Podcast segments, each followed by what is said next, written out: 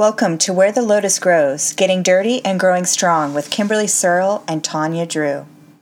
As integrative sustainable movement educators and health advocates, our goal is to provide you with evidence based information gathered from research, experts in the field, and our personal and professional experience to help you advocate for your own health and wellness. Our mission is to collaboratively navigate the thick, muddy waters of life to empower, accept, and cultivate our most authentic selves. And.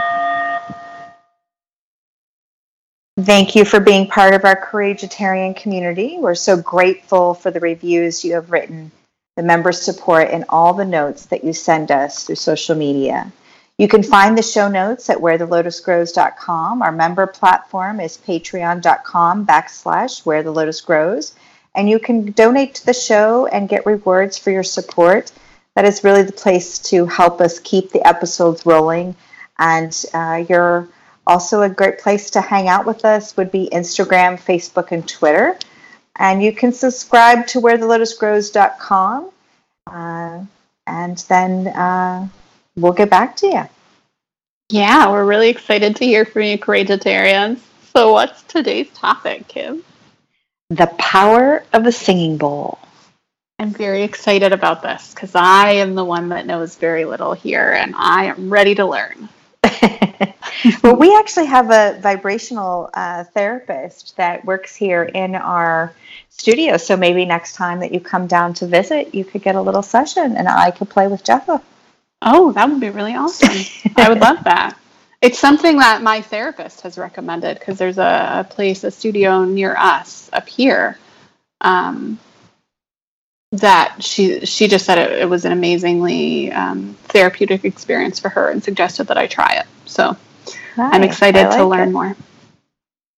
Well, Ayurvedic message, message medicine says that the body is held together by sound, and that the presence of disease means that the body is not in harmony. So, sound healing is the therapeutic application of sound vibration with the intention of creating a state of health and harmony.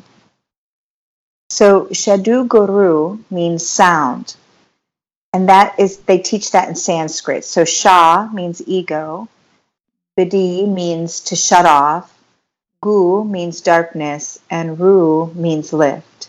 So, the translational Shabdud are sounds that are shut off or dis- to dissolve the ego and take us from the darkness to the light.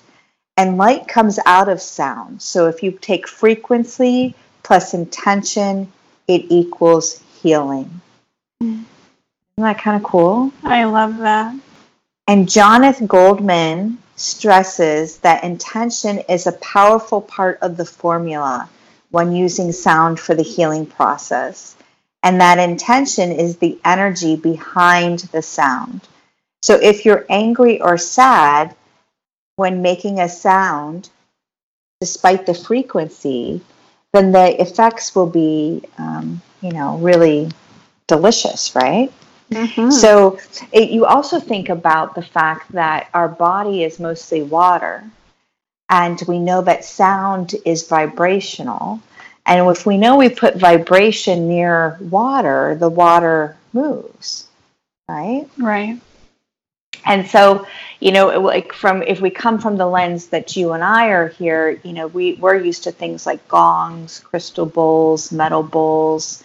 Um, some bowls and, and instruments are tuned for a particular sound, like a note, and some are tuned for a vibration, like a megahertz. And if we look at kind of the holistic side of physical therapists, there's some frequency uh, healing that's going on there, whether they put the frequency in water and you drink it, or they put frequency um, modes on the body um, and put a frequency through the body um, in the physical therapy realm. They're starting to know certain megahertzes that will work with meridian lines or to reduce scar tissue, um, in particular diseases. So I find it interesting the history and kind of the modern version and, and how it's all coming together. But singing bowls go back thousands of years in many cultures. So in China and royalty were the only ones allowed to possess the stones and other materials that made the most beautiful sounds. And Chinese were advanced in their knowledge of metal alloys and crafted bowls with various metals to elicit our tones. And in Japan and other parts of Asia, various metals were used to make different singing sounds and gongs and bells at temples. There, so there are some bowls that dated from the 5th century BC of various shapes and sizes that were used in ceremonies, ceremonials. And the oldest known singing bowl are skull-shaped bowls from around 1100 BC. And the markers of the skull bowls understood that the shape of the skull created harmonics due to the distance between the nasal bone and the temple bone. Oh wow. Pretty neat, right? yeah. well, and and as you were speaking and, and earlier when you were talking about vibration and sound resonance, you know, we had this conversation when we did our episode on chanting, right? That um, the different tones that go through the body. So that's really, really interesting that that because if you think about chanting in the throat, but it resonates up into the skull. So mm-hmm. that's just where my brain went with that. yeah. Well, the first time I was experienced to a gong, I could feel that that deep vibration uh, in my pelvis, and I could almost feel muscles kind of un- unwinding in my pelvis. Oh wow! but it was a, it was a more grounding uh, gong that I was listening to. Mm-hmm. But there are approximately 45 different types of singing bowls of different sizes, thicknesses, and shape, and each offer a different harmonics. So the proportion differs in each bowl, and each has a distinctive sound. And the vibrational therapist here, you know, her and I have talked about the difference between crystal bowls and the metal bowls. So crystal bowls are made out of um, a rhinestone in the process called quartz fusion that involves heating the material to 7200 degrees Fahrenheit. And the liquid is then molded and turned in, into these precise instruments. And the results of beautiful bowls of various sizes, that sound um, gets rich and intense. And crystals are used for healing. They're believed to absorb human energy, and then the feedback from those energies um, is then altered in form.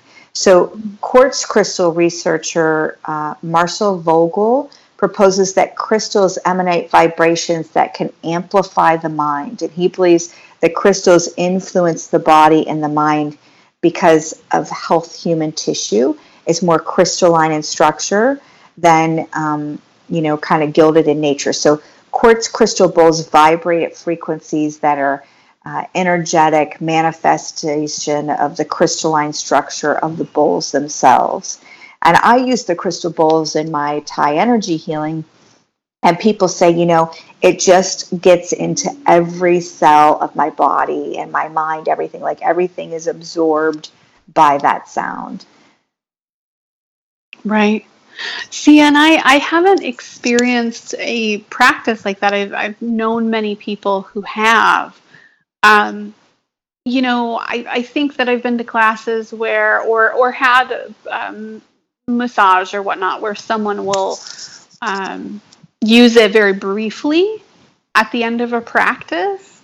Uh, but from what I understand, like a sound bath, like it's a whole practice where it's really um, meant to resonate and really get into the body for the whole period of time. I've never really experienced anything like that immersive, I guess.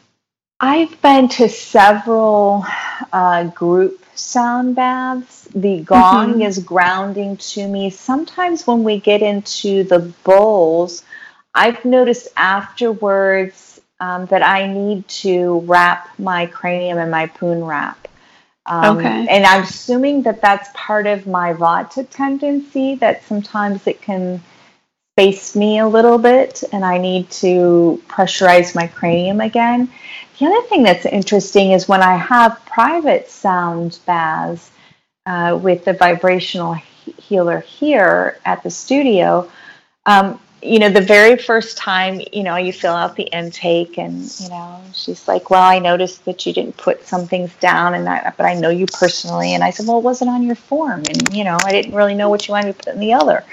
Mm-hmm. but um, one thing that and i'm pitta right? So when i get a, a treatment when it's fairly new i spend some of my time in the treatment going well how are they doing that? What technique are they using? Right? And so right, i have to, evaluating. Right and so a pitta needs to have like different treatments all the time so that we we're not analyzing the treatment so much. Mm-hmm. Uh, but one thing that uh, we notice is that she when she put the bowls on my right side, right, which was not the side that was affected so much from my horseback riding accident, it had one particular tone and my right side does tend to back up with lymph a little bit so we're a little more fluidly I'm a little more fluid on that side. My mm-hmm. left side, right, was affected by my horseback riding accident. That's the side that I lost some use of. But my lymph seems to flow pretty good through that side. So when she put the bowls on my body and she was working around me, there was definitely a tonal difference. And so mm. I thought, oh, I wonder if she's using a different bowl on one side versus the other. But when we were done, she said, "What do you got going on on the left side?" Because my bowls, it, I had to really try to get those to strike, right? And usually they just go. And so I was like, "Oh, isn't that interesting?" Even the bowls pick up the difference of the pathology of what you know happened in my being. Which that is really, really interesting. interesting. Yeah, yeah, I I didn't realize that that was a component to the practice. I assumed that it was very much your drawing from the bowl, not that the bowl is drawing from you. It's that a give, yeah, but everything's a give and take, right? Both both things have to show up. Right. So I was supposed to go to a sound immersion, and I forget the um, instrument that the gentleman used, but it wasn't quite a bowl. It was a metal disc with um, like different valleys in it. Like I don't want to say like divots. Um, and then a a a, wind type instrument that he blew into. I don't. It was not a didgeridoo, but that's what it reminded me of. So I saw the instruments, but I wasn't able to participate in the class. I had another engagement and and just for listeners, I apologize. This is just sharing a little bit of um, my friend's experience. She said that during that particular, it was a sound bath exercise where they did yoga, and then during shavasana, then he played this steel drum thing and did this little blowing of this um, horn of sorts, for lack of better. Um, and I, am sorry, I wish I knew what it was called um, but blew that near each individual participating. And it was supposed to, from what I gathered from the information prior to the event, was it was supposed to cause, you know, a different vibration in a in the body. Um, but I believe that it probably had some effect for each person, being a little bit different for each individual that it was played near, right? Similar mm-hmm. to your mm-hmm. experience with the bowls.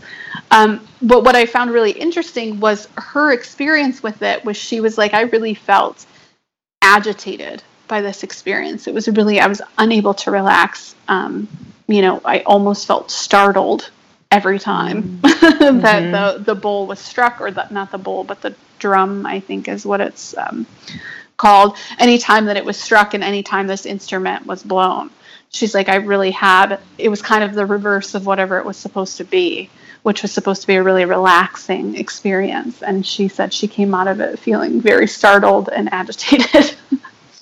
and I found that to be really interesting, um, just based on a practice that was supposed to be very relaxing and connecting. And I wonder if it was just, and she she expressed this to me too, that you know, was it just me or was mm-hmm. it that experience? And maybe she was bringing, she questioned whether she was bringing something physically or mentally or emotionally to the table to that experience that made that happen.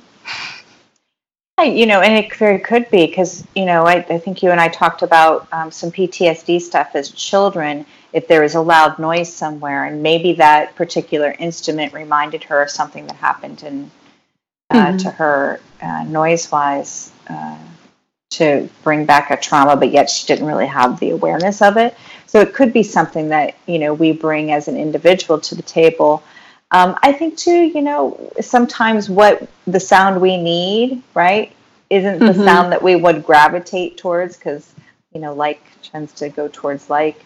Um, but you know, each each instrument is different. Like you know, I really love, um, you know, the deeper tones of a gong or a drum. I like to feel it deep down into my, you know, first and second chakras. But uh, we also know that I can tend to be a bit dry, sometimes a bit too grounded. And so I probably need those higher tones, but yet that's not always what I'm drawn to first. Right. You know, like a deeper tone might uh, move me to tears faster than something that's a little more elevated.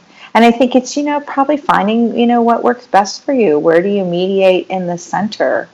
One of the things, too, that I found interesting in working with um, bowls privately is that I'm used to meditating. And um, at the end of my first session, she said, Oh, you almost fell asleep, but you didn't. Why not? And I said, Well, I'm used to meditating, staying at that place just before sleep. So when I feel myself start, start to slip back too much, I bring myself back forward. And she said, Well, I would prefer that you just fall asleep in your session. Let the bulls do the work and just mm. fall asleep and give into it. And so that was kind of a new thing for me to think about as well. That is really interesting. I and that brings me to um, while I was psyched to learn more about this, I did the one bit of research. Um, PubMed had a really great article that I'm going to uh, provide for our listeners in the show notes. The effects of the singing bowl sound meditation on mood, tension, and well being. It's an observational study done by the um, Evidence Based Complementary Alternative Medicine Journal in 2017. And they said, um, interestingly enough, because I'm going to go over some of the results, but previous experience with singing bowl and meditation or lack thereof appeared to be a factor in the effects of the meditation. So, participants who were previously naive to this sort of meditation demonstrated larger effects than those who were experienced in this meditation. So, perhaps she was hoping that you would go a little yeah. deeper, but because you but because you had more experience with it, you didn't go as deep as she expected. Um, that said, this uh, very interesting study um, suggested that um, the, the tension subscale in particular displayed highly significant effects for participants post meditation, thus providing the support the, the hypothesis that the sound of meditation would increase feelings of relaxation and decrease feelings of stress. So, um, and it, additionally, depressed mood and anxiety scores on the HAD scale were significantly reduced post meditation compared with pre meditation. So, I, I think that there's um, some interesting scientific proof behind your singing bowls as well, which is something that you know I, I think for a lot of folks that that's that's what they need to hear before they're willing yeah. to participate in something like that or they can go into it with the open mind but they're not necessarily um, sold on the relevance of it as a therapeutic modality mm-hmm. until there's this you know nih publication Yes, exactly. And I've been surprised because, you know, we have events like open house type events at the studio. And, um, you know, the, the vibrational therapist will have one out where they're like, oh, you know, just stand in it and I'll go. And I've been surprised the people that are afraid to feel that vibration in through their feet. Um, mm-hmm. And so I think it's being open to something new. And, you know, sound, being a, sound, a vibrational therapist or sound, these these are really expensive instruments. Like, you know, the one that you stand in is $4,500 and, you know, they'll have a dozen or more of them that they're using on the body and they'll have a variety too. They might not all have bowls. They might have gongs or prongs or you know drums or like you said kind of the wind instrument. And so there's quite an investment of uh, product and education and time that happens in it. But right. um, yeah i think knowing that there's some research backing it knowing that it's been around for a long time but there's a lot of um, you know mindfulness that goes into the practice of it it's important. And um, it's really interesting. I mean a sound bath is designed to flood the bather, right? And this harmonious mm-hmm. sound of singing bowl vibrations. And a sound bath is like a water massage. So if you're someone that um, would like the effects of massage, but perhaps taking your clothes off isn't your thing, this is great because right. you just lay there in your comfortable clothes and you get this water massage. And considering our bodies are 70% water and that vibration travels faster through water, then the vibrations created by at least three bowls or more is really massaging the body and creating this resonance in all of the cells. I love that. Now it makes me want to do that. I think when, um, if not next weekend when we get together, then very soon I'm going to come down and participate in that because I think that um, it really sounds wonderful. I just the idea of you describing it like a massage. I'm sold. I, I, go once a month. I'm a once a monther, and I I love my my time.